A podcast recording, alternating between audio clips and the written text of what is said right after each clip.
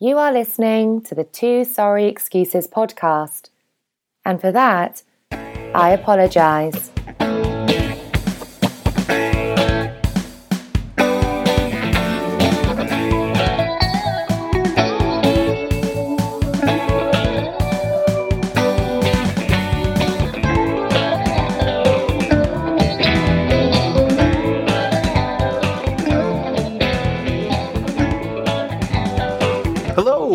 Thanks for downloading the Two Sorry Excuses podcast. Recording live at precisely 12.5 psi. I'm your old pal Sanders. And I'm your good buddy Liv. And if you're keeping score at home, this is episode 54, the Deflate Gate edition. I hope your hopes for this episode aren't too inflated. It's so funny, man. I thought of you um, today um, because I can't get away from this fucking Deflate Gate thing. Oh. It was bad enough I had to watch the game as a Colts fan and just get absolutely torn apart. I, I don't even think I made it through the end of the game. I probably left midway through the um, midway through the third quarter or so. Where were you at a bar watching it? No, no, no. I was at home. uh, I just gave up.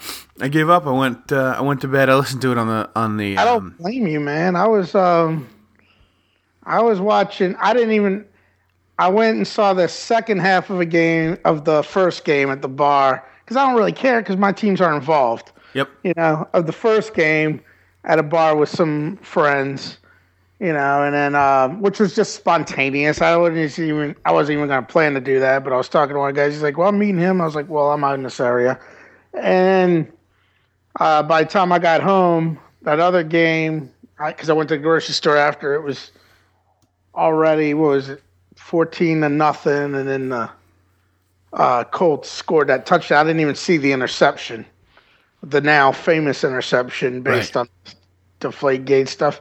I was like, all right, this could be interesting. But then it was like right away the Pats score again. Then the third quarter opens up, Pats get the ball, and it's like, oh, this game's no contest.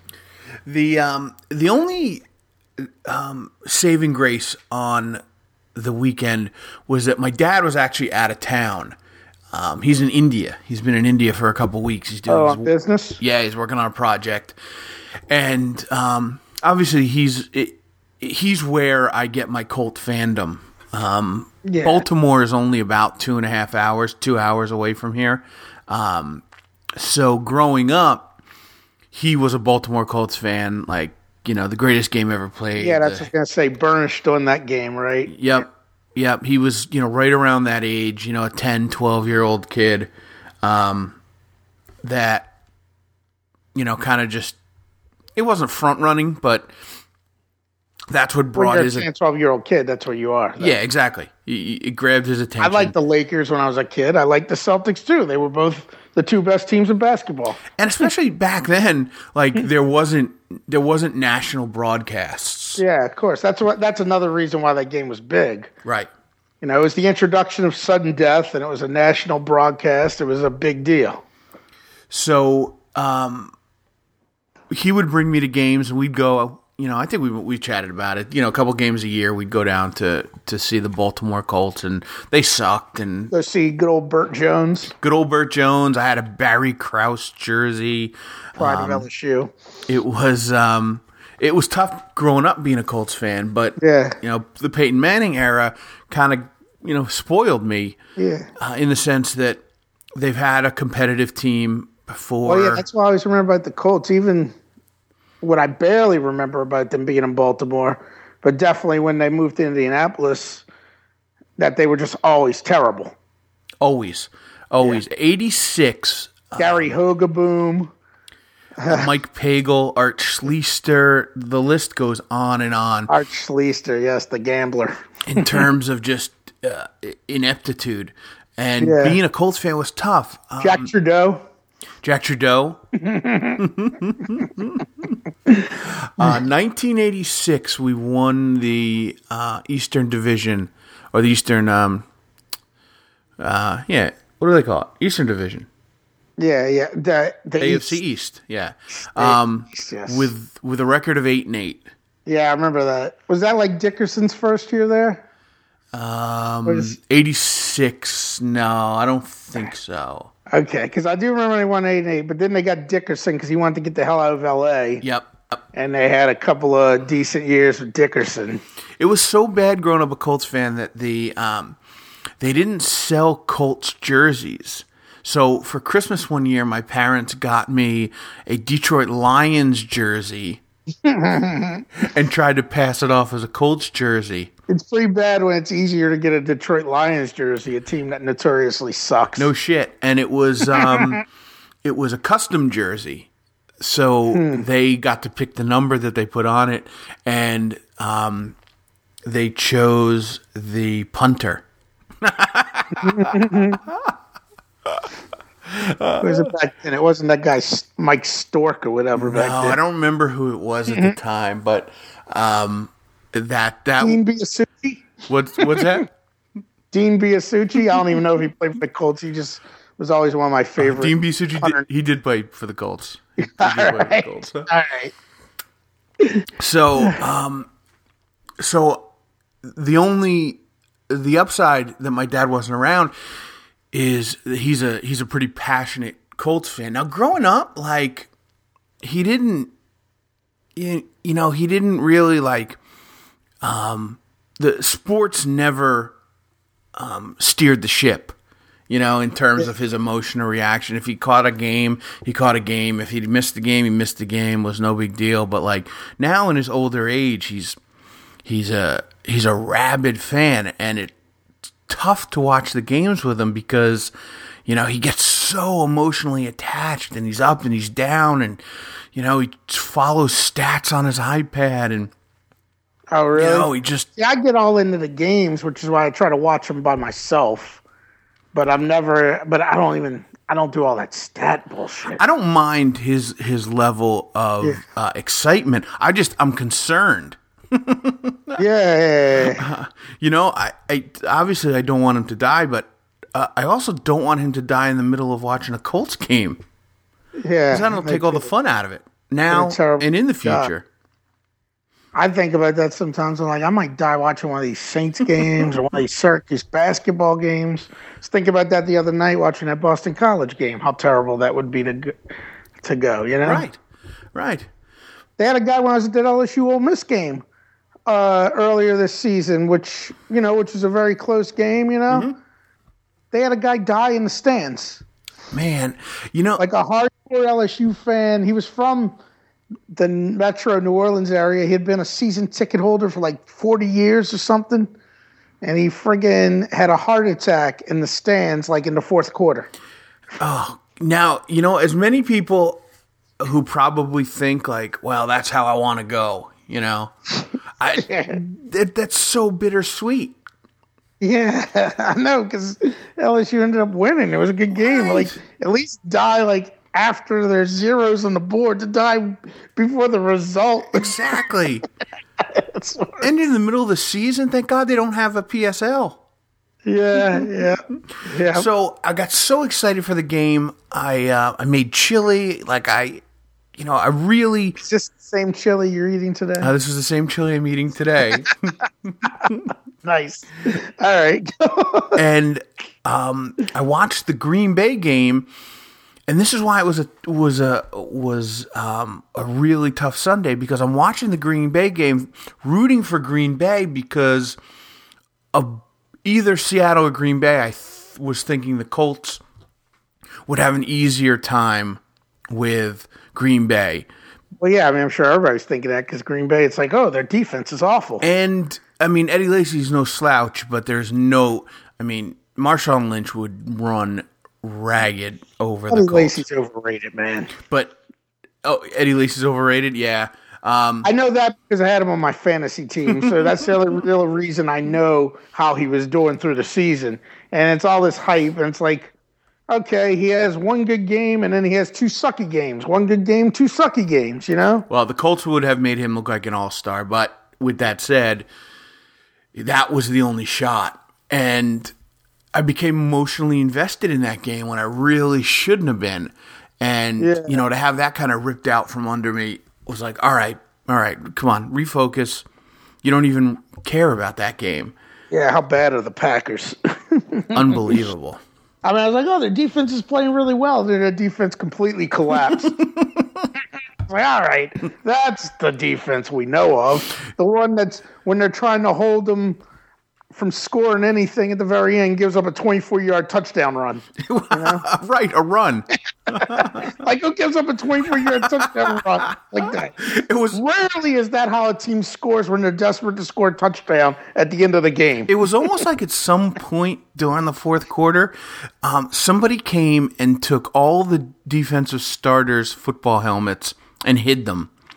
And all that were left were like the practice squad guys. And, you know, it came time for the starters to go back in the game. They're like, hey, where's our helmets? And the coaching staff was like, um, guys with helmets, just get out there. Just go. Because they had Yeah. no clue what they were doing. Lucas, get on the field. well, you know, it's funny that the only team I, I I cared to see win the Super Bowl was the Colts, just because I hate the fucking Packers, dude. I hate the press they get. I hate everything about them. You know, Yeah. like I hate the fact that their defense is awful, yet Clay Matthews is on all these commercials and shit because he plays for the Packers. Right. It's like no one's doing commercials with guys from the Saints, and their defense sucks. I don't understand. But we beat the fuck out of the Packers. Right. Right. Yet, yet these guys are treated like they're great. You know, it, it really annoys me. And then just a little sidebar before we get back to your story, because the Colts, because this isn't the point of it. Uh, the Packers game isn't the point of it. But we were sitting there in the bar, me and two other guys. I was like, watch, they're going to be, I was kind of being facetious, but maybe not totally. I was like, watch, people are going to be calling for a change into the, in the overtime rules now because the Packers never got to touch the ball, and everybody loves the Packers because that's why they changed the overtime rule. Because not the Packers, but because of Brett Favre, who played for the Packers when the Saints beat them to go to the Super Bowl. Right. It was like that was the impetus for the new mm-hmm. overtime rules. Like Brett Favre didn't get to touch the ball. Right. Right. How unfair is this? Even though it's been going, even though it was literally gone on from that greatest game ever played in 1958 through 2009, that was the impetus to change it. Was Brett Favre not being able to touch the ball? You know, when the NFL and all the friggin' media wanted Brett Favre to be in the Super Bowl one more time. Right. So I was joking around because they they do love the Packers. You know, I mean, you know that, Yeah, right? of course, of course. And one of the guys was like, "No, that was a perfect pass. No one's gonna say anything." I- couldn't fucking believe the next day I saw something on the internet about should the NFL change its overtime rules so each team gets a chance to possess the ball. I was like, of course, because it's the Packers lost that way. If it would have been the fucking Colts or the Saints or any other fucking or the Buccaneers or some bullshit team no one cares about the Jaguars, no one would think there was any problem with it. Listen, I buy that. I think you're right. But the Packers lost, man. They could have gone to the Super Bowl. We could have had the Packers in the Super Bowl. They didn't get to touch the ball. That's unfair. they just gave up a fucking touchdown from the three yard line. Well, I think that one was from like the 13 or whatever, but they did give up a touchdown from like the three yard line that game, didn't they? They like the the first touchdown the Seahawks scored. I think they start with the ball at their three, Yes. and then they allowed the punter to throw a fake field goal for a touchdown. It was They're awful. yeah. They did everything they they did everything they had to do to not deserve to go to the Super Bowl. They really did. yeah. They really did. So if if that wasn't painful enough being Oh. emotion one more, one more thing. Hmm. And then the asshole that intercepts the ball and goes and takes a knee. Yes. Do you remember that? Yes. I do. Sorry, I just got to point out all their stupidity. It's like there's five something left. They have a full complement of timeouts. You have 20 yards at least in front of you. Why are you taking a knee? all right. Um Well, as painful as that as painful was. as that was, I had to watch the Colts just get decimated, and uh, it's one thing to you know uh, to lose and move on, but it won't go away because, of course, with the rivalry between New York and New England, and the Jets and the Patriots, sports Yeah. talk radio was all over this deflate gate and it was so funny because i thought of you today because i don't listen to sports talk radio uh, all that much. But um, when i don't have my uh, you know when i don't have something downloaded on my iphone or you know i don't have my ipod handy there's no real music stations around here that are worth listening to so i had on Yeah. sports talk radio and guy calls up and he's talking about the game and he keeps using the phrase listen you know, everybody knows the the footballs were under deflated. I mean, how Underdeflated. how many people does it take to know that if the Patriots under deflated the footballs, they're cheaters? And it's that totally unsophisticated speech pattern, and you know, euphemism. He's a caller Yeah, and he's yeah, just going on and on and the and the host is just letting him talk and responding to the to the malapropism like it's a Yeah. real thing but I think you must have to do that if you're one of those talk radio guys, right? i would shoot myself and all i could You ever see the movie Number One? Was it uh, what's it? Number One Fan or something like that? The one with Patton Oswalt where he plays the rabid New York Giants fan who's Uh, a regular caller. i didn't see it but i i know Uh, you gotta watch that movie. is it is it kind of like a spa- a satire It's it's kind of dark. What happens? The plot is he's this big super Giants fan, you know, like he's one of these guys. He's one of the guys with his own name, you know, like when they call in the radio shows, you know, like Jack from Lynn, Yes. you know, or down here they got people like I know they got one guy calls in all the time. They're like, "All right, teacher," you know, Right. people with names like that, you know right right right uh, and he's one of these guys that calls into the radio all the time. He's got his whole thing. He writes it all out, you know, every you know his whole statement. Uh, and then he's out one night and he sees like the guy, a guy from the Giants, and he approaches him because he's like his hero. And the guy's like, "What the fuck?" And the guy beats the shit out of him. You know, so there's the whole issue. He's got a brother who's like who's like one of these cheesy like plaintiffs attorneys, you know, trying to get him to sue him, and you know he he's divided between his loyalty to the team because he knows if he turns this guy in, it'll fuck the team over. right You know, it's a very, you know, it, it's it's a good movie. So what's it called again I think it's called Number One Fan, maybe or something like that. I don't know. It, just look up Patton Oswalt. It probably came out like in nine or ten. i'm sure it's on you know? netflix at this point Yeah, all right i'll check it out because I think he's funny yeah, and it, but that's the thing. It's not a typical Patton Oswalt movie. It's kind of dark and stuff. Like it's it's more dramatic than anything. all right all right cool But it's a really good movie because he's not even a sports fan, Patton. That dude. Uh, but but I'm thinking about that because that's where it takes place. Of course, is the friggin' tri-state area there. You know, New York, New Jersey area, basically. Yeah, so obviously there's a you know, there, there's kind of a certain level of disconnect for you know, regular sports talk radio callers. Yeah. But this is kind of taking it to a new level because not only do none of these fans have a dog in the fight, they're just they're just trying to take an opportunity to to pile on to oh, facts that aren't even known yet. You know, just because it's New England. If it was San Francisco, or if it was Baltimore, or any other team, they could care less. Yep. I mean, I'm not listening to that so much, but I think here, because I mean, I kind of feel that way, and I, uh, because of the stuff that happened with the bounty stuff, Right.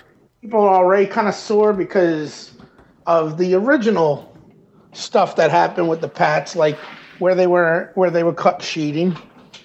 And the Saints stuff wasn't technically cheating; it had nothing to do with the outcome of the game, Right. And our punishments were so severe, Exactly. Whereas they got a slap on the wrist for for behavior that calls into question the integrity of the results. you know, which seems a way higher uh, violation than some bullshit bounties that that may or may not existed that they didn't even fulfill. What was the original um, Spygate? That was a Jets game. Yeah, they were they were videotaping the guy the guys calling the signals on the Jets sideline so that they can compare to the game film to know what the calls were. Wasn't there also um, some kind of allegation um, of taping the Rams practice during the? Yeah, yeah, like during the Super Bowl. I think that's what people must be talking about when they say this would be the third time now. Okay. Because they because they never were punished for the Rams thing. So that was found to be at least credible. Yeah, but that only came out after the uh, Spygate. After the Spygate thing, you know, where it was like, well, I think they did this uh, during the Super Bowl, you know? Right. And it's, you know what I got to say, though, about New England people? Since it doesn't matter, since Mike Reardon thinks that we bust on them, that I bust on them too much anyway. I think they're a bunch of fucking pussies. oh, this will be good. Hold on. Let me write this down because this is where we had, uh, we um, make. Uh, uh, make inroads with our non-existent New England uh, listenership. Perfect. Awesome. Good. uh, well, this is what I think because I heard somebody mention that they're like the modern day Oakland Raiders. You know what? You know what the Oakland Raiders fans did when they were accused of alleg- uh, of cheating? They fucking owned it. And like, yes, that's what we are. We're the Oakland fucking Raiders. We do shit on the fringes friggin' New England people, because that's the way New England people are, they cry, you know, and they're like, we're not cheaters. We're not cheaters. People are just jealous of us, you know? Fucking own it, New England. Own it. You are the fucking latter day Oakland Raiders. just accept it. Y'all do shady shit to win. Deal with it. It's not too, I don't think that's that severe, but it's true. I mean, think about it. what do you hear from the people up there that they're being unfairly friggin' blamed? There is a certain there is a certain hypocrisy to the to the New England fan base. I'll give you that in a sense that you know, now that there is a culture of winning yeah. in Boston that hadn't been there for so long on such a grand scale that it's almost just par for the course, and that's that's what winners do, you know. Yeah. Whereas twenty years ago, if the if the script was flipped, and you know the Patriots were a victim of, or you know Boston or the Red Sox were a victim of, then you know it would be a whole different story. Yep. They'd be singing a different tune. So I buy that. I, I, I buy that angle from it. But I say this too. I mean, we know this much: the Colts weren't winning that game regardless. No, zero. They had zero shot at winning that game. Makes the whole cheating thing that much more pathetic. Yeah, you're right. You know, it's like they they have a team that you don't need to cheat to win, yet they do. I mean, a very one Brian Peters. Uh, I can share our text exchange we had the other day. so uh, let me let me find it on my phone here. He uh, it was Wednesday morning. He texted he he initiated texting with me. Uh, here it was. He said, "As a non-Patriots fan, what do you think of all this Deflate Gate business?" My response was, "I think it's pathetic that that a team which doesn't need to cheat always does shady stuff the way they do." They will always have a tainted legacy no matter how many Super Bowls they win with Belichick as coach. They have somehow made the despicable Seahawks the sentimental favorite now. That would not have been the case of that would have not been the case if not for Deflategate. You know, he responded with like a crying face. and I responded, I said, Why do they do that? And then his, his response is, My go to is every team does it and they got caught. Again, I know that is a homer response slash excuse. The whole thing makes me sick tainted for life. I said, yeah, it was unnecessary. I think that's what really offends people. So but that that's you know, of course, the Homer uh, excuse is that everybody's doing it. We just got caught.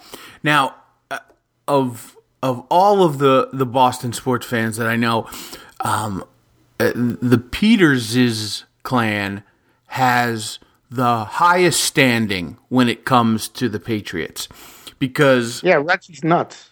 because no matter uh, no matter what the Reardon brothers will claim, when I went to Syracuse and walked into Mike Reardon's dorm for the first time, on Mike Peters' side of the dorm, uh, he, on, he they had a split double. On Peter's side of the double split double uh, was a New England Patriots old school uh, pennant Yeah, the kind with like the single bar face mask and Pat Yep. the Patriot.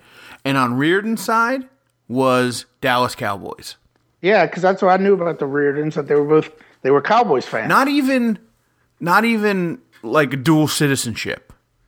yeah, They, they only possessed one football fandom passport, and that was Dallas Cowboys. like when I was a little kid, there was other teams I liked. Like I liked the Steelers and Dolphins, but I was always a Saints fan. But the time I was in, you know, by the time I was like seventeen, I was squarely a Saints fan.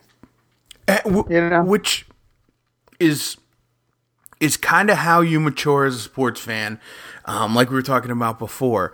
But I'm okay with a fan of a major metropolitan area not rooting for the team in that area. My brother's a Cowboys fan. He grew up, you know, at a time when um, Your governor's a Cowboys fan. Correct, right. For Christ's sakes, the governor is a Cowboys fan. So, I I mean, I'm okay with that. I understand. A kid grows up, especially in the 70s, you watch the Cowboys, you watch the Steelers. There's a national rooting interest to those teams. That's cool. Yeah. I get it. But Yep. you got to stick with it. That's then Yeah. that's your team. You got to own it. The See, I always loved the Saints. I just like the other teams because when you're a little kid, you know, I think all little kids like multiple teams. It's it's when you become an adult who you're sticking with, you know. Right. Right. And they would give me shit um, all the time, Laughlin included, that, um, you know, I would have casual rooting interests for other teams. I'm a Colts fan. Uh, Josh is a Cowboys fan. Uh, Jeremy's an Eagles fan. Because where we live, um, we get the, both the New York and the Philly market. So we get two NBC stations, two ABC stations, two CBS stations. One is Oh, that's. Is the Philly feed, and one is the New York feed. Jeremy, for some reason, would constantly gravitate toward the Philly feed, and thus watch the coverage of the Philadelphia teams. Now, Josh and Jeremy don't share a rooting interest on anything because they are opposed in terms of their allegiances. But you know, the, the Colts don't play the the Eagles, so Yeah. if the Eagles are on, I take an interest. I have a casual rooting um, position for the Eagles. Uh, I'm not going to buy Eagles season tickets. I don't own any Eagles paraphernalia, and I'm not going to go out of my way to watch an Eagles game. But those guys would give me shit all the time. I don't know. I think I think when you came down here for that game with those super fans, I was kind of out of your way. Touche. Touche. Walking down the street with the guy with the big shoulder pads and the crazy hat. or- The Grim Reaper. Oh, I've lost all credibility. if I had a nickel for every time I had to say that. Yeah, But you'd have a million dollars, right? right. Ah, so, that's, so that's it. That's the end of the conversation. Mm-hmm. No, no, we can throw that out. that will be stricken from the record. Good to know you gave me approval on that, but um, I'm gonna forget to strike it from the record, so it'll remain forever, uh, Okay. forever included. All right, but go on. Let's go on about the. Well, I guess the point really was is about the Peters' allegiance. Yes, yes. So but they used to give you crap, the Reardons, about your mixed allegiance, right? correct, correct. Yeah. So um, I'll I'll defer to the Peters position, you know, and the take. And it, you know, if Brian's willing to, you know, to kind of uh, admit or you know he's resigned himself to the fact that he roots for a tainted football team, then I think that pretty much sums it up. Yeah. yep, he roots for a tainted football mm-hmm. team. I mean, but but that's the larger part. Like when that Seahawks game ended, judging based on what I was looking at on social media, loads of people were ready to hop on whoever, you know, people were like, "Oh, Patriots," because that's the team that'll be able to beat the Seahawks. I think all that support's gone. All the all the non-affiliated New England, all the non-New England NFL fans that were ready to root for the Patriots because the Seahawks are that despicable. Yeah, I think it is totally flipped now. I agree.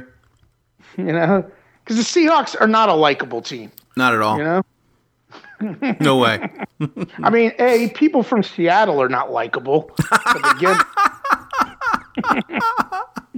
Their whole ethos up there is not likable. And then on mm-hmm. top of it, you had the fact that they got this team full of mm-hmm. assholes, coached by a notorious mm-hmm. asshole. you know, it's just like no one wants to see them win another Super Bowl. But now with the whole Deflategate thing is no one wants to see the Pats win a Super Bowl when they were caught cheating in the game leading to that Super Bowl. Um, hey, Dollar Shave Club. This is uh, Sanders from Two Sorry Excuses. Yeah, we want to get that uh, that affiliate partnership up. What downloads? Yeah, we do. We do pretty good, except in New England and the Greater Pacific Northwest. yeah, yeah, those two areas. No, not so much. But everywhere else in the country, pretty much. Uh, yeah, we do okay. I can't even fathom who'd be listening to us in the Seattle A way. I mean, well, I doubt Troy Nunes listens to us. The Troy Nunes is an absolute magician. I know that's where that kid's based. Oh, really? Yeah, Keeley, the kid that runs that blog. But he's not from there. I just know Oh, he's okay. based out. I was gonna say, how do you end up in Q's?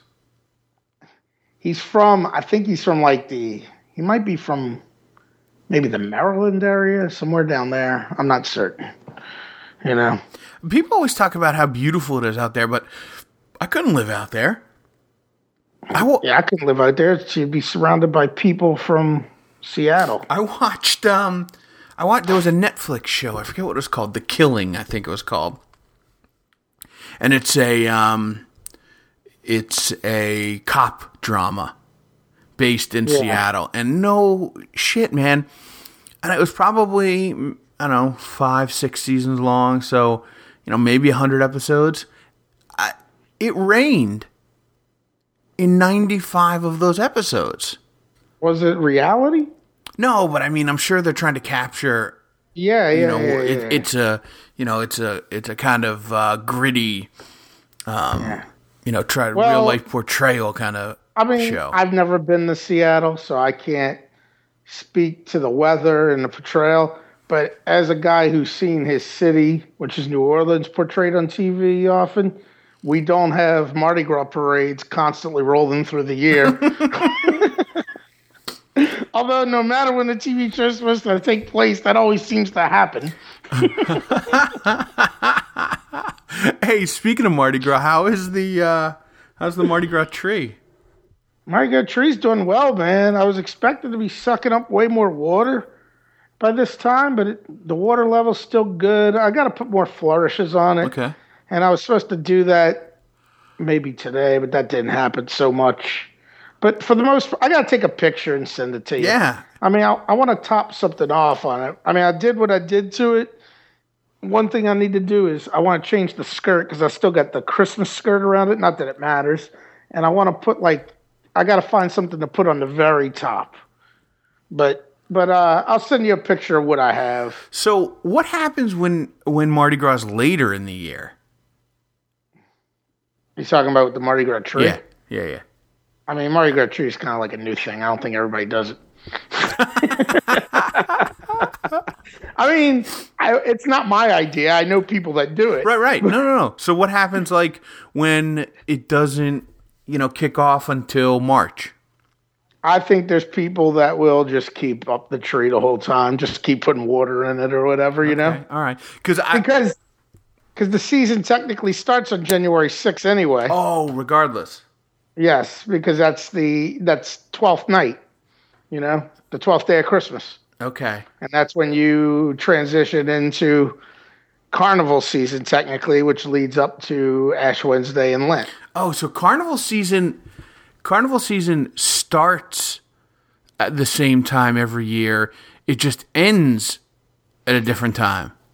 Yeah, because it's all based on the Catholic calendar. Yeah, yeah, yeah, yeah. Okay. I thought it was a, a, a fixed um, window. No, no, no. So like you would people that are doing this probably do the same thing every year. Thing is, you know, they don't start rolling parades until you're getting closer to that's the thing that's offset, you know? Yeah, yeah, sure. The actual big celebrations that start going down, you know? Well, I love the idea so much that if I lived down there, I would 100% have a Mardi Gras tree.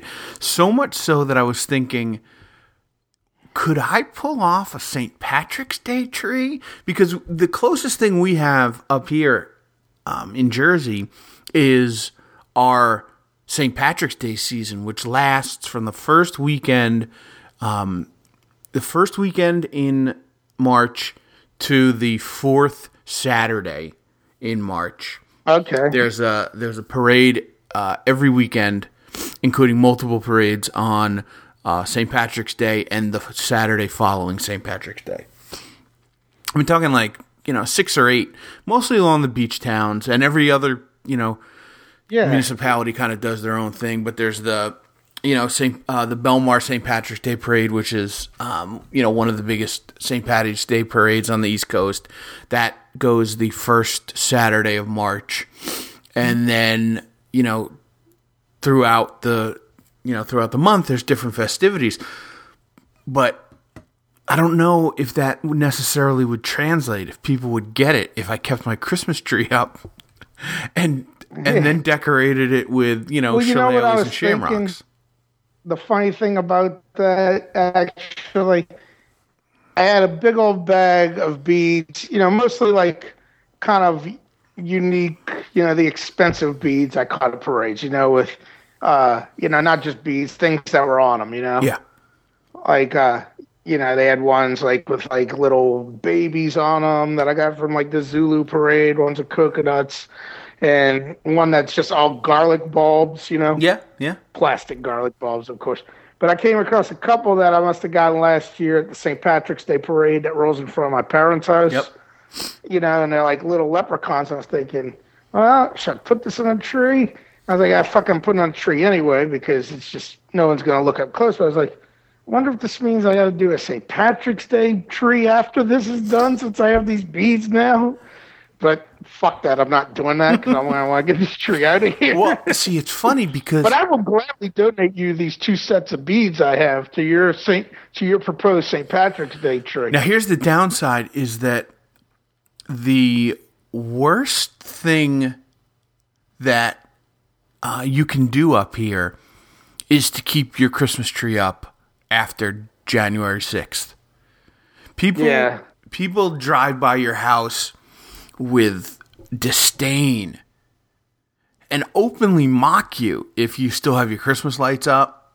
If you have your if you have your Christmas lights up on the house after January 6th, I don't care if it's a mansion, I don't care if you are the CEO of IBM, you automatically get uh, tagged as white trash. like, who cares that January 6th is a Wednesday and, and the first free weekend you have is after that? Yeah, You know, yeah, yeah. they're out picketing in front of your house, labeling you white trash.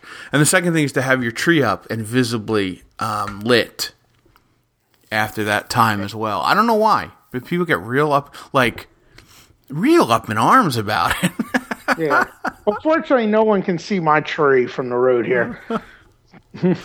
Plus, anyway, down here, people don't give so much of a fuck about that eh, if they've seen you transitioned anyway. right.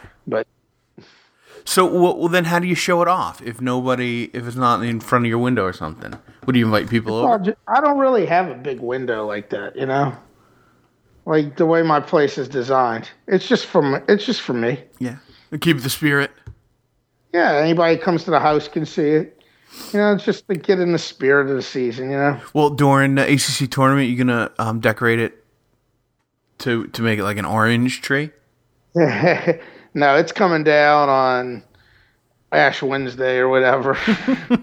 Actually, probably not Ash Wednesday because I'll have to be at the office, but it'll come down that weekend. Be careful. People might be outside your house picketing. Yeah, exactly. Um, But uh, yeah, go ahead. what was I gonna say? Yeah, I mean, no one can. s- I don't have like a big window or anything for anybody to see in here. You know. Yeah. So, uh, plus the windows I do have, I keep blinds covered on them because I don't want people being able to see in my house because then they might want to steal something. Right. Because you definitely aren't hanging your law degree on the win- on the on the wall. Because if they peek in your house and, and see that you have a law degree, they'll know you're a lawyer, and then watch out. Open season. Yeah. Plus, I don't even know where my law degree is. They'll look for the hidden safe. Yeah, it still needs to be framed. I'm not sure where it is. I mean, it might be. I don't even know where that. Fr- all all the legal documents, like the bar admission, uh, the state bar admission roll that you're supposed to sign and hang up. That's still. I think that's in a roll at home. Uh, you know, still in the tube. I got one for being admitted to the U.S. District Court. That that might be at the office somewhere. The one for admission to the um, to the Fifth Circuit Court of Appeals I had to go argue there. Yeah. That's either at the office or in a box here. I'm not sure. uh, the only thing I have framed to educational wise, I don't even have my high school diploma not framed. Uh, my the only thing I have framed is my Syracuse diploma, and that was because the place I lived in last year, whoever had lived there before me left one of those Syracuse, one of those handy dandy hundred dollar Syracuse uh, frames they sold at the bookstore. Oh no way. Yeah, I was like, great, sweet, because I would have never paid for this. so I brought that home to New Orleans with me, and when they finally sent me my um, diploma, I sat there and I framed it myself. nice. so that's the only framing's expensive, dude. Man, I just picked up a thing a couple weeks ago. I think I told you that. three things for four hundred eighty-four dollars, Crazy man. Yeah. which I think cumulatively I pay. I know the the most expensive thing that was framed was the thing I paid thirty-five dollars for. The other things probably one was probably less than five bucks, and the other was probably like fifteen bucks. It's insane for some wood and glass. Yes, yes, it's ridiculous. Uh, hey, speaking of orange, um, you watch uh, the basketball game today? Uh, I watched about the last six minutes because I couldn't deny it any longer. I was following online. It stresses me out to watch these games more so nowadays.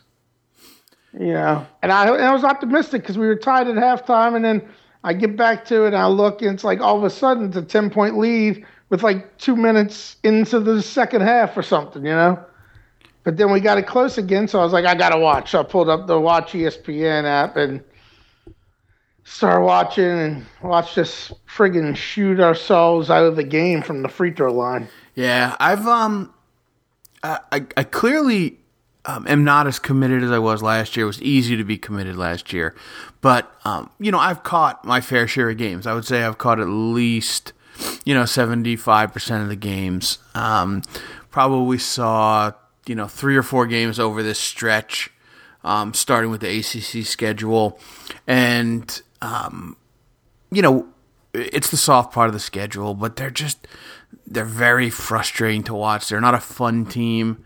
Uh, because they can't close out fucking games. And like I want to like, you know, I want to like everybody, but uh, there's not many likable guys. Yeah, I mean Rakeem Christmas is playing really well right now, he missed some free throws today. But he is playing well. Trevor Cooney pisses me off because he's supposed to be the guy who's never supposed to miss free throws. And every time I've seen him shoot a free throw in the past, whatever, he seems to uh, only go one of two every time. Yeah. You know, it's like, how the fuck is he 80% when he's only hit one of two every time? By my estimation, that's fifty fucking percent. Well, the problem is, I was just looking at that today. Um, it, we shoot something like I don't know, sixty-seven percent from the field as a team, some something along those lines. Yeah. But the opposition only shoots sixty-eight percent against us. So I think that's just the trend. You know, that's just what college basketball is about. And Yeah. like Well, yeah, you talk about field goal shooting. no, no, no, no, free throw shooting. Oh, free throw shooting. Yeah, yeah. I mean, but we're terrible. Like we're up on these games. Like, uh, all right. So you didn't see the game on Tuesday, right? No, no, I was out of town. Okay. Well, this is the int- because this is the part that pisses me off when I watch these games. Like the Virginia Tech game was the same way. When they're ready to write it off, you know, these announcers, I'm like, I don't think they know what the fuck they're watching. Because that was what was going on the other night too. That that's how Fagans came up. It was like a 13 point game, and BC didn't look like they were doing anything to get in the game, and you know, it might have been five or six minutes left or something, and uh, the guy doing the game at Lynn Elmore, I'm not sure who was the announcer. He said something like, "Oh, uh, looks like you're trying to get the Fagans early tonight or some bullshit," you know? oh, really? Yeah, yeah, yeah. And uh, and He must be an Elmore alumni. made some comment like, "Yeah, I'm sure it was." Lynn Elmore made some comment like, "Oh yeah, you're, pr- you're probably just trying to get some free drinks or something," you know. And then they went to commercial break, and when they came back from commercial break, the guy in the studio, you know, you know how they do that. They'll come back to the studio. He's like, "I just want to say, uh, you know, uh, just let you know, tomorrow is flip night at Fagan, so you might want to stick around in town." blah blah blah. Ha ha. but the thing was, that game was not far from fucking over with the way we play. Right, right. Like they got it down. I think they got it down to like five, and they had the ball because Cooney traveled or something. Like this was like they whittled it down from like a 13 point game with like a minute and a half left. You know? Talk about a team where the coach turns around and it's like, "Hey, Lucas, get in." I, I feel like that they sometimes don't want to win. They don't want to take care of the basketball. They don't want to hit a shot. Uh, Gbinije's the worst because straight up he's a bad free throw shooter. Like he's an acknowledged bad Yes, free throw shooter. yes, shooter. he is. And the other thing is he's a fucking guard. How can you be a guard and be that bad at free throws? You know what's funny? They were talking about that in today's game. I don't know. Had you tuned in at, at that point um, where they were talking? I know they were talking about being in his head Y- y- when I was watching yeah. when he was missing free Yep, throws. that's exactly the the point. Okay. the game that I was was that I was Sorry. referencing. No, no, I Didn't never- know there I was no story behind it. It was just a point of reference that you know he's admittedly and knowingly a bad free throw shooter, and and there's no reason for it. Yeah, I thought there was going to be something about him being a guard because guards are supposed to be good free throw shooters. Yeah. And that was what went on the other night in the BC game. At one point, friggin' Cooney has the ball and he passes it away. It's like all, their only play here is the foul. You hold on to the ball. I mean, I know you pissed me off going one for two, but you're the best thing we got going right now. and then somehow the only guy that ended up hitting two free throws in the last two minutes of that game was Kaleb Joseph. You know, they fouled him, and that pretty much sealed the deal when he hit the two free throws. But it wasn't until very late, you know? Yeah, But it was like, I, he was the last guy I expected because he had done something really stupid. Uh, what did he do? He he did something stupid in the last two minutes of that game where he turned the ball over. I don't know if he walked or threw it to the wrong. He just did something terrible. I'm like, this guy sucks. but he ended up being the guy who actually hit two free throws. None of them were hitting two free throws. It was bonkers. Rakeem Christmas is like a 73% free throw shooter. I think he went exactly five for 10 from the line today. oh, man. incredible. It's, yeah, it's just like, I don't know, man. If they would have hit free throws today, we would have won that game. yeah. You know, we cut it to a one point game with that three pointer, but right before that, we had missed uh, one of two free throws two two times before that. You know, ah, just you know, I mean, the last couple of minutes. You remember that? Like we got fouled twice, Yeah. and I, you know, and they missed. Uh, Gbinije made one or two. Cooney made one or two, and then it's like, oh, uh, it's just And that's why I haven't been watching the game so much because it's so frustrating. Like when we have a really good team, at least we're usually up ahead enough that we know we're not going to blow it. Well, this was this was the formula for almost every game we've played this year. You know, Yeah. we need a three at the end of the game, and then we can't convert free throws. Yep. Well, then Cooney, when we had a chance to tie the game at one point, Cooney comes down, travels in the lane.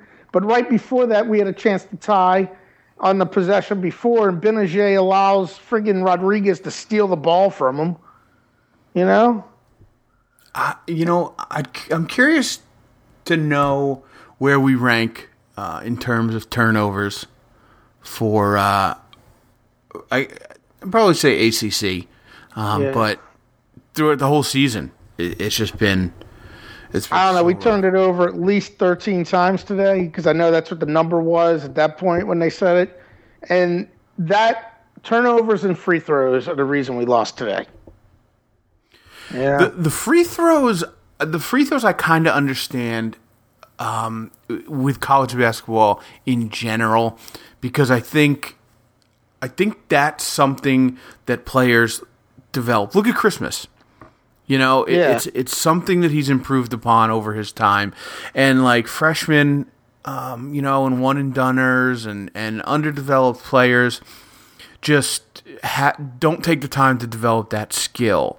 But the turnovers, that, that, that that's fundamental. That's the essence of basketball. Yeah. Don't turn the ball over. And we just we turn the ball over like it doesn't matter if the other team gets the ball. Like Gbinije's carelessness with it blew me away. It's like, how are you letting this guy come in and scoop the ball from you? You know, like it, it was like right beyond the three point line there. You know, I was like, how are you letting that happen? You know, it's not like they were coming up the court or anything. It's like he's just there dribbling. The guy comes and steals it from him. I don't know. It was it was unforgivable. yeah. No, that's almost like it, that's what it is watching the game. Yep, it's and that's why, like you were saying, that you're not as rabid this year. That's the same reason I'm not so much because it's like I don't want to invest friggin' two hours into getting frustrated. You know, Yeah. two hours into being miserable when it's just like they're they're painful to watch. You know.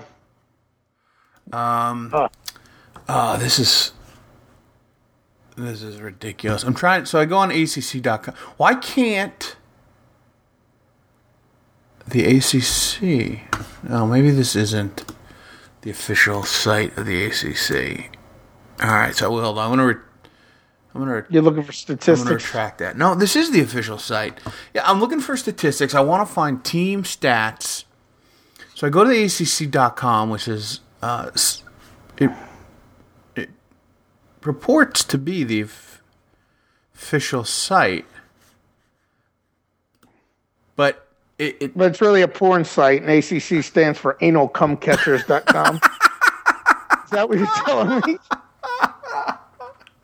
I was wondering what the name of this episode was going to be. but I think we found it. Um, all right, so I'm going to go to ESPN because maybe they have better stats. Yeah, ESPN should have that stuff. Uh, conference leaders, complete standings. All I want, I want some stats. How hard is that? Team stats. Just give this motherfucker some stats. um. All right, so they have team stats, but they don't have. Uh, see, they don't have negative stats. They don't have turnover stats. All right, either way, we turn the ball over a lot. yeah. All right, so that was useless, And I mean, like our whole thing always was forcing turnovers too, you right? know. Uh, and then I only watched the last six minutes of this game, and twice in this game, in, in that s- small sample size of the game I watched, where we burnt on a backdoor alley oop. I must have not been paying that close of attention. Ah, if you missed those, Like where Rodriguez twice, he threw it up to the same guy. What was his name? Uh, Turkiri or something. Tonye Jekiri or something like that. I don't know. It was pretty dreadful. Yeah, I was trying to multitask, so I guess I missed. Yeah. luckily, I missed that one. multitask means everything gets done crappily. Um, yeah, so that's that. What do we got? Monday is um, North Carolina. yeah. yeah now we're yeah. into like the meat straight of the up. uh, of the ACC.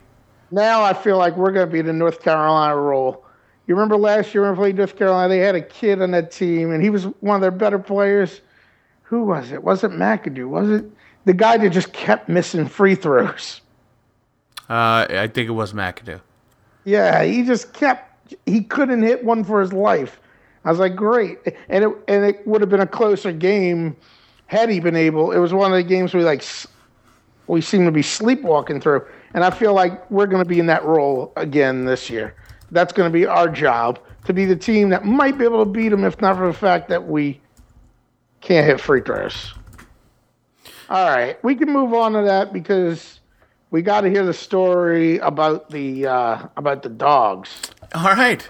So, um, and I'm my my blood pressure is too jacked up right now.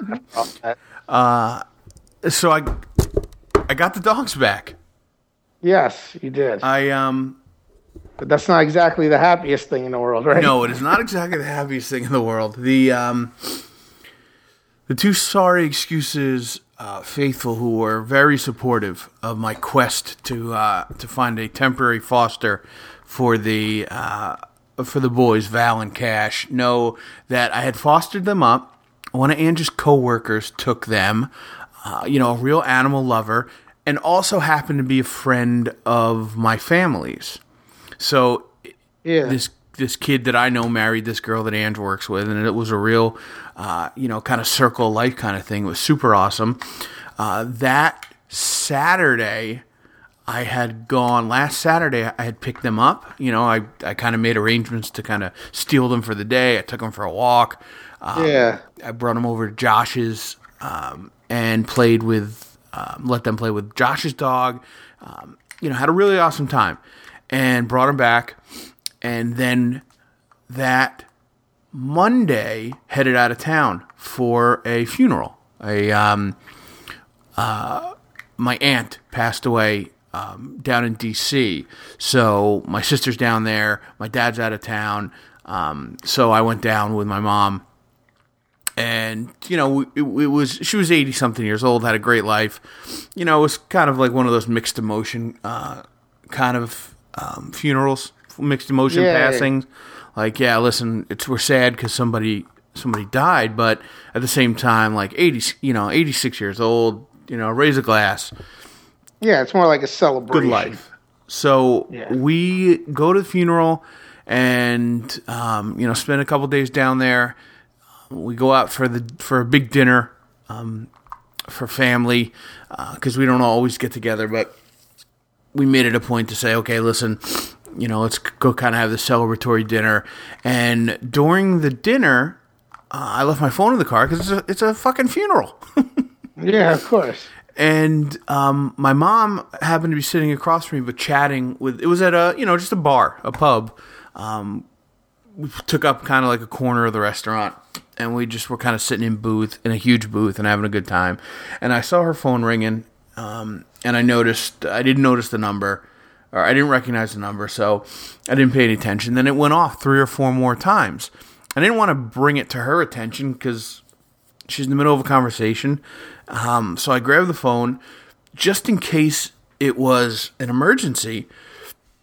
And, you know, I pick it up and this voice on the other end is, is like, uh, um, may I speak to Ellie, please? And I'm like, uh, she's not available. You know, can I take a message? And she's like, um, is this Phil? And I'm like, no, um, this is her son. And she's like, which son? And I'm like, who's this? And and she's like, this is so and so. I am fostering their dogs. Your dog, uh, um, the dog just ate my cat. And I was like, oh, fuck. Ate his cat. Yeah. So uh, it was a woman. She was she and she was somewhat hysterical and you know not necessarily rational. And I'm like, okay, all right, slow down, slow down. What what's going on? And she kind of starts spewing into this. This isn't going to work. You have to come get these animals. Um, you know, this is this is not working. And she's just kind of like not really making any sense, not really having a conversation. And I was like, okay, well, slow down. First of all, is your cat okay? Like, wh- what's the problem here? And she's like, your dog attacked my cat. And I'm like, Jesus, all right. I know the dog attacked the fucking cat, but what are the circumstances yeah. surrounding it? Because Val has caught his share of animals, but he's he's he's never attacked a domestic, you know, yeah. uh, another animal that he shares space with.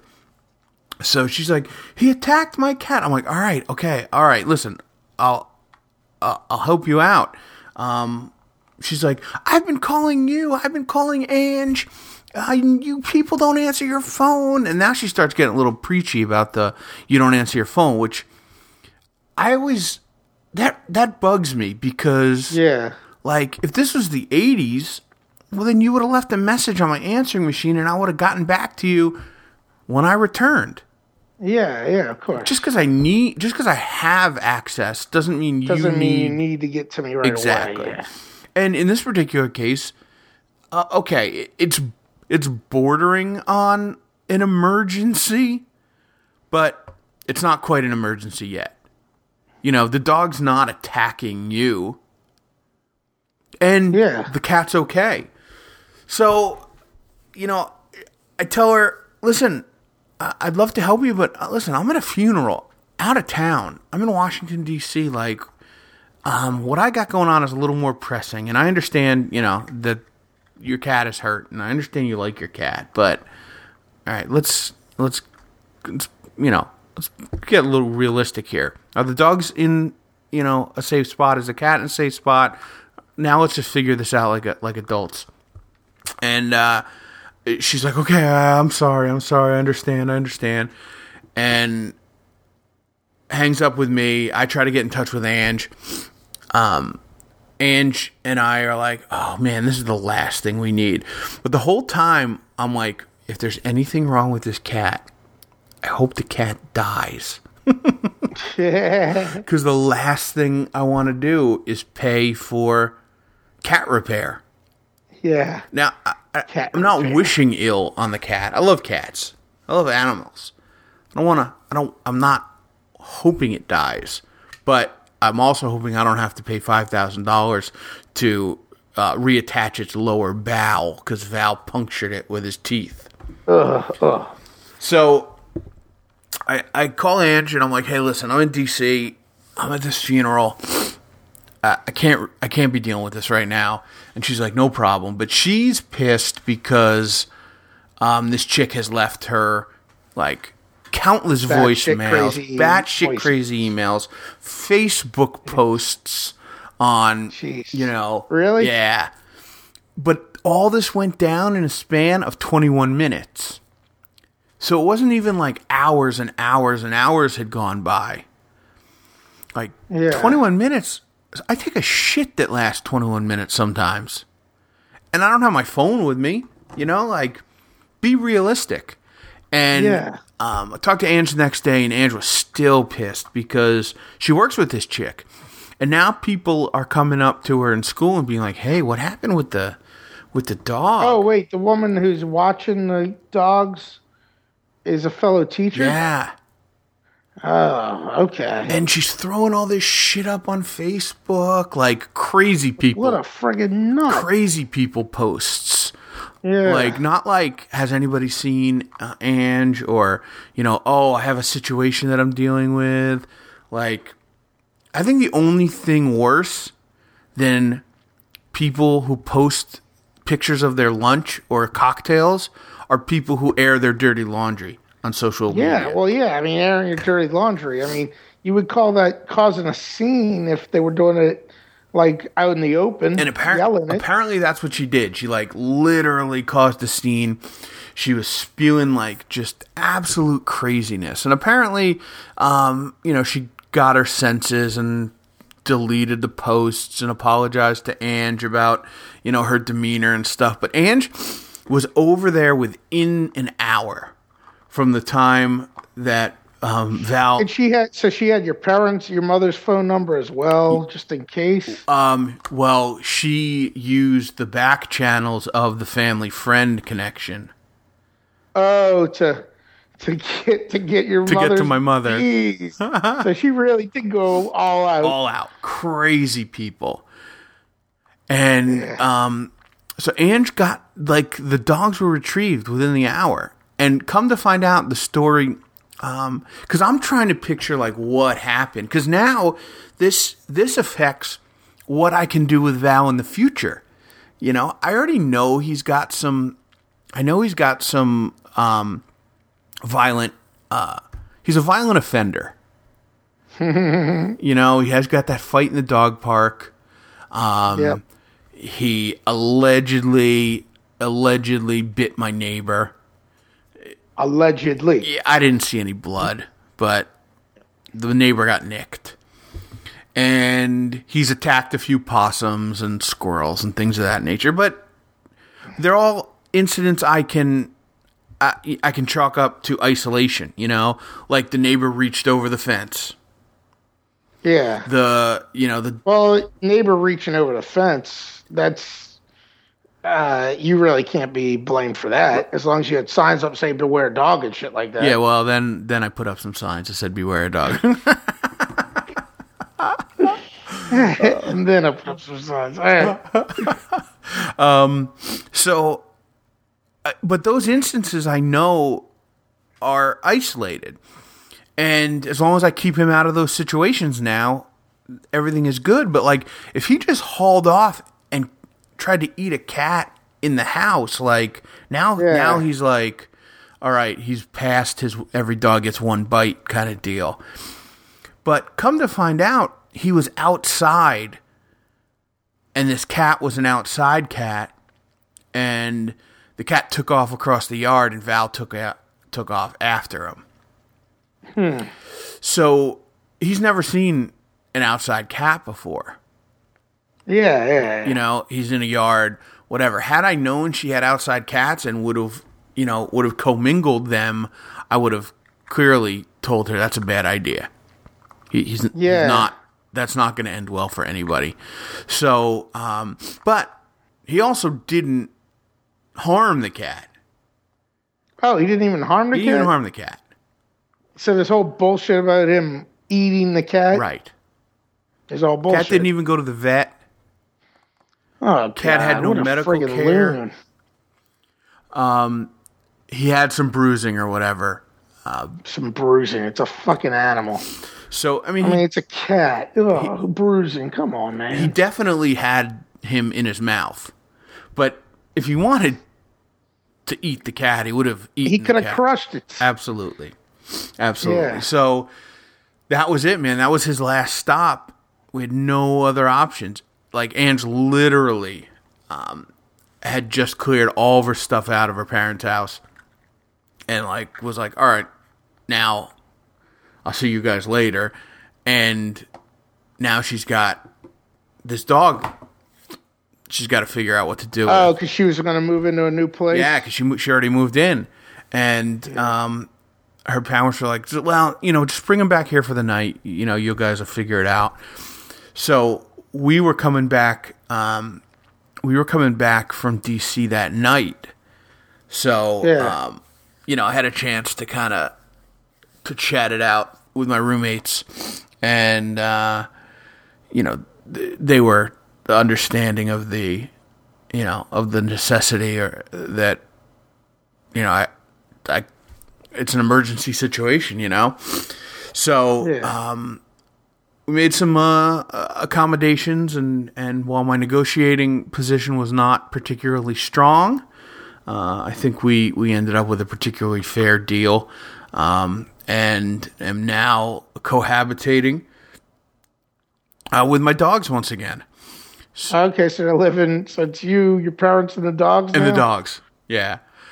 Do the dogs have to like stay near you or something? No, the the um the the the dog thing is kind of twofold. Um, you know, each of my parents um, has w- what I perceive to be a sensitivity in in in several different areas. Um, them just being underfoot um, is is one of the is one of the you know potential problems because there's a, my my parents have a dog, Okay. so it's like three dogs, and you know that's just a Yeah, lot of a lot of mass. So um, what I ended up doing was um, was clearing a spot for them in um, in the workshop, which is the back of the house. okay. Um, you know, big room, probably a probably a eight by ten room, something like that. Way more room than they would have had anywhere else. You know, if I would have boarded them, Yeah. they would have been in a kennel. Um, when I was gone for the day, um, you know, when when we were in Asbury, they stayed in a in a room that was like, you know, three by four, which was essentially a pen. You know, yep. and dogs are territorial like that, you know. If you give them their space, they'll they'll make do with their space. So, um, you know, they got a little heated area with the with their bed, and um, That's you know all the privacy that they need. And when they're not being supervised, um, they're you know they're back there. Otherwise, you know they're kind of out and about with um, Yeah. you know with other people because that's the other concern is the cash is um he's not a puppy, but he's still only like two, so he's a little bit of a chewer. Yeah. He's eaten his fair share of shoes and uh, That's the problem with my dog. Why he's not living full time with me because I don't want to leave him alone. He's going to be bored because he's used to hanging out with other dogs and he might start chewing shit. yeah, no, exactly, And I don't want to throw him in a, a cage all day. You know. right. Because that that'd be terrible. Him sitting in a cage for like nine hours a day. Absolutely, absolutely. So, um, so I got the dogs back, which I'm not gonna lie is uh, is, is is pretty good. It was a, uh, a it was kind of stressful um, in terms of like reunited and it feels so good. Uh, like in a movie, all running down the beach towards each other, It- it- and they jumped on you and start licking all over it you. was. That's exactly Yeah. how it went down. So they've been back for you know probably I say two days at this point. Um, you know we've gone on a collective, uh, let's say at least five miles worth of walks nice. because once you tire them out, they're the best dogs in the world. I mean I know that's the yeah, old adage. nothing's good like a tired dog. Yep. so, um, you know, get them up in the morning, get them out on a, you know, a big long uh, trek on one of the nature trails or whatever, and and they come back and they, you know, they lay down um, strategically placed bones and chew toys. Uh, Yeah. help alleviate any of the potential stress, and for the most part, they're really good dogs anyway. Um, so you know they're like they're super loving and and you know they just want to be pet or whatever. So um, they're they're pretty low maintenance in that in that sense. So um, you know whatever it was it. It, it was eventually I was going to have to make some type of, of decision uh, or make some type of uh, you know negotiation uh, by like March anyway Yeah. but um, that just kind of forced my hand, and, and I had to make a move a little earlier than than I had thought. But it's it's good. It's working out. Two days in, knock on wood, we're good to go. so we'll see what happens. We'll see what happens. I got some um, some other developments. I'm not uh, uh, way way too early to chat about them um, privately Okay. or or uh, uh, for Otherwise- consumption um, on reestablishing my domicile in Asbury Park. So that's um, that's my next big project. All right. Well, that'll. right, we'll cross that bridge when you get to it. Exactly. Exactly. Um, What else you got? I don't know. Uh, I mean, there are things I thought I wanted to talk about, but now we've been gone for so long. I think I'm good because I'm kind of cashed at this point. Yeah, yeah. It's a uh, Saturday, nine p.m. Yeah. Two grown men should uh, should be looking to kind of settle in for the evening and, and get to bed anyway. Yes, like swinging singles do. right. Yep. Not me, man. I got a big night plan. I'm gonna go watch uh, True Detective with my mom. Nice. Yeah, that started up, right? That's on uh, HBO. I should be able to get that on HBO on demand or something. Wait, the the new True Detective has started. Yeah, I think so. I think it's like one or two Okay. episodes in already. Okay. Well, yeah, that's probably two episodes in. I, I didn't know they had started already. I gotta check that out. I guess. Um, did you did you see any of uh, the Togetherness episodes? No, I forgot what it was called. two- I tried to find it on uh, on HBO Go um, the other night, but it's called Togetherness. Yes, okay. Togetherness. All right. You know, so I guess it must come on at what time does it come on your time? Probably nine thirty your time, I guess, or something. Uh, tonight, no, no, on Sundays. Sunday. Okay. I think it is. I don't know. Does it come? Do I watch it at eight thirty? I think I watch it at eight thirty. Yeah, So how was the first episode? it was it was good. You know, and the second one was better. You know, it's these guys are kind of quirky or whatever, but it's interesting stuff. It's it's uh, squarely aimed at middle aged guys like ourselves. I think ourselves. You know, I mean, it's the extra bonus that I, you know, know one of the main characters. And, and, and what is it like a quirky guy comedy? No, it's more like it's not really a guy comedy. Okay. It's like a what it is. It's Mark Duplass, who graduated the year after me. He he plays a guy who's married to a broad named Melanie Lynskey, who used to play Rose on Two and a Half Men. Oh, I like her. Yeah, Charlie Stalker. They're married. They're kind of gone through like the, you know, the kind of crap married people go through where they're kind of just like not too happy with each other type of thing. And Steve, the guy that graduated with me, he's like the Mark Duplass character's like best friend from back home who moved out there to be an actor. The very first episode starts with him getting evicted from his apartment. So they let him come in and move in on the couch. Amanda Peet plays Melanie Lynskey's sister, and she's supposed to be going back to Houston or something. She decides to stay out there. So like they're, th- she's living on the couch as well, or whatever, you know. So it's just like the the crap going on between all of them, All you know. All right. I watched a um a Duplass film or started to, and then it was was I don't know, it hit way too close to home and it was way too heavy for something that should have been funny. Um it's with um who's the chick from Mad Men? Something Moss, Catherine Moss. She's the girl who like you don't know if she's good looking or not. Yeah. Okay. You know what I'm talking about? what movie was? it?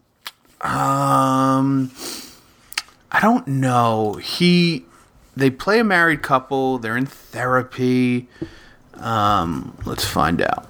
Mark Duplass, because I'm a fan of his. I watched the um, I watched the League, which I think is really funny. Yeah, yeah. He plays Pete on that. Yeah. Um, and he's really good on that. Like, he, I don't know. He seems like a guy that I'd be friends with, you know. And knowing Yeah. now, knowing that you, you know, he went to an all boys Catholic school, um, that kind of solidifies it. Uh, oh, Yeah, and it's his brother. You never see his brother because his brother doesn't do much acting. right. But it all the stuff they do, it's him and the brother. It's very weird. The brother is he's class of ninety one, so he's a he would have been a year before you graduated high school. You know, like like the TV show. It's him and the brother, the directors. But uh, I mean, uh, the brother, he's way more behind the scenes type of dude. Right. See, I liked um, Jeff who lives at home. I thought that was funny. Yeah, that's the one I was an extra in. Yeah. Um, and safety not guaranteed. I thought was really good. yeah. Uh, it's got the chick um, Aubrey Plaza from. Uh, Yep. Yeah, from Parks and Rec. Yeah, remember we were talking about Jake Johnson, the dude from uh from those Kia commercials who you thought Yeah, was just a yeah. dude. He was in Safety Not Guaranteed. Oh, okay. Okay. Um, but uh, the one I love is the movie that I'm thinking of. It's got Uh, right. uh, what's her name? Elisabeth Moss. Okay. I'm not a Madman guy, and I haven't seen that movie. Uh, Um, let's see. It was not okay. This wasn't written or directed by. uh, This is not Oh, a Duplass production. It's uh, it's directed by Charlie McDowell, but it stars Mark Duplass. Okay. Yeah, what's crazy is Mark Duplass, like he was in fucking Zero Dark Thirty. I was like, damn, this guy's getting acting roles like in legitimate, like hardcore movies. Yeah. You know, that's what blew me away when he was in that movie. Because all the stuff he does, you know, they do all these comedies and they're kind of like, you know, a lot of times their comedy, some of the shit they do is kind of over the top and stuff, you know, and then he's in that movie having serious talk with Jessica Chastain, you know. Um, hey, I know that. Um, I know that we're running. Uh, we're running pretty long here, but you know what I saw the other. Speaking of Zero Dark Thirty, um, I saw the Hurt Locker. Uh, I haven't seen that Oh yet. man, listen, I'm gonna tell you that I, I seriously started thinking, and I was running through my head that that might be the best war themed movie, Yeah. definitely that I've ever seen, but I want to say of all time. Then I was thinking, All but then I was thinking that's pretty tough because then you got to go back Yeah. and you got to put it up against things like Apocalypse Now or Platoon or uh, stuff that maybe didn't resonate because it was more Vietnam themed.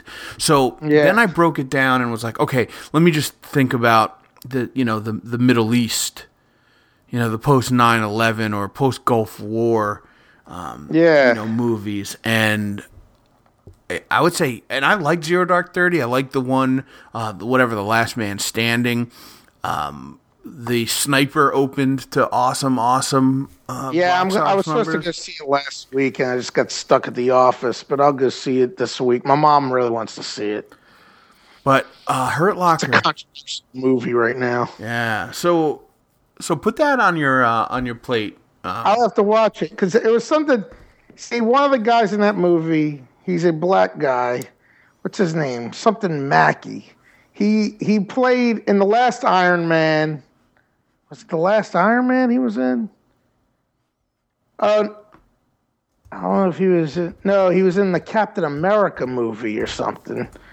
But he's from here, and Mari knows him because he used to always go into Parkway, the the restaurant she works at, and she's a bartender. He would always go and sit at the bar and talk to her, and then, you know, he was doing like stuff, and then during the time from him, her starting to work there, and him being a regular, his career blew up. what Anthony like, Mackie got- is his name Yeah, Anthony Mackie. He got cast in the Hurt Locker, you know, like and and now he's like in these big movies and stuff like that, you know?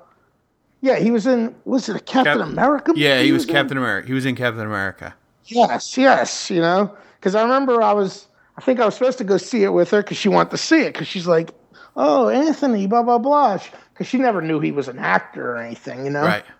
Because he wasn't some big celebrity or anything, and he's still not huge, but he's in, he was in that movie Pain and Gain with Mark Wahlberg and The Rock, which I did see, which was a pretty good movie, I thought.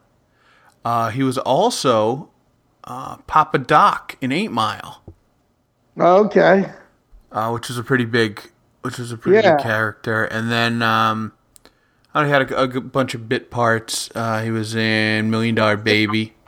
thirteen years ago. Uh, yeah, it was about 13 years ago. Well, that was his first uh, movie, Yeah, okay.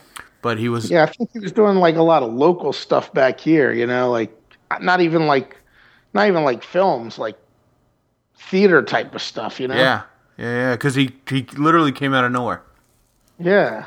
Um what was I gonna say? Oh, one thing back to that show togetherness.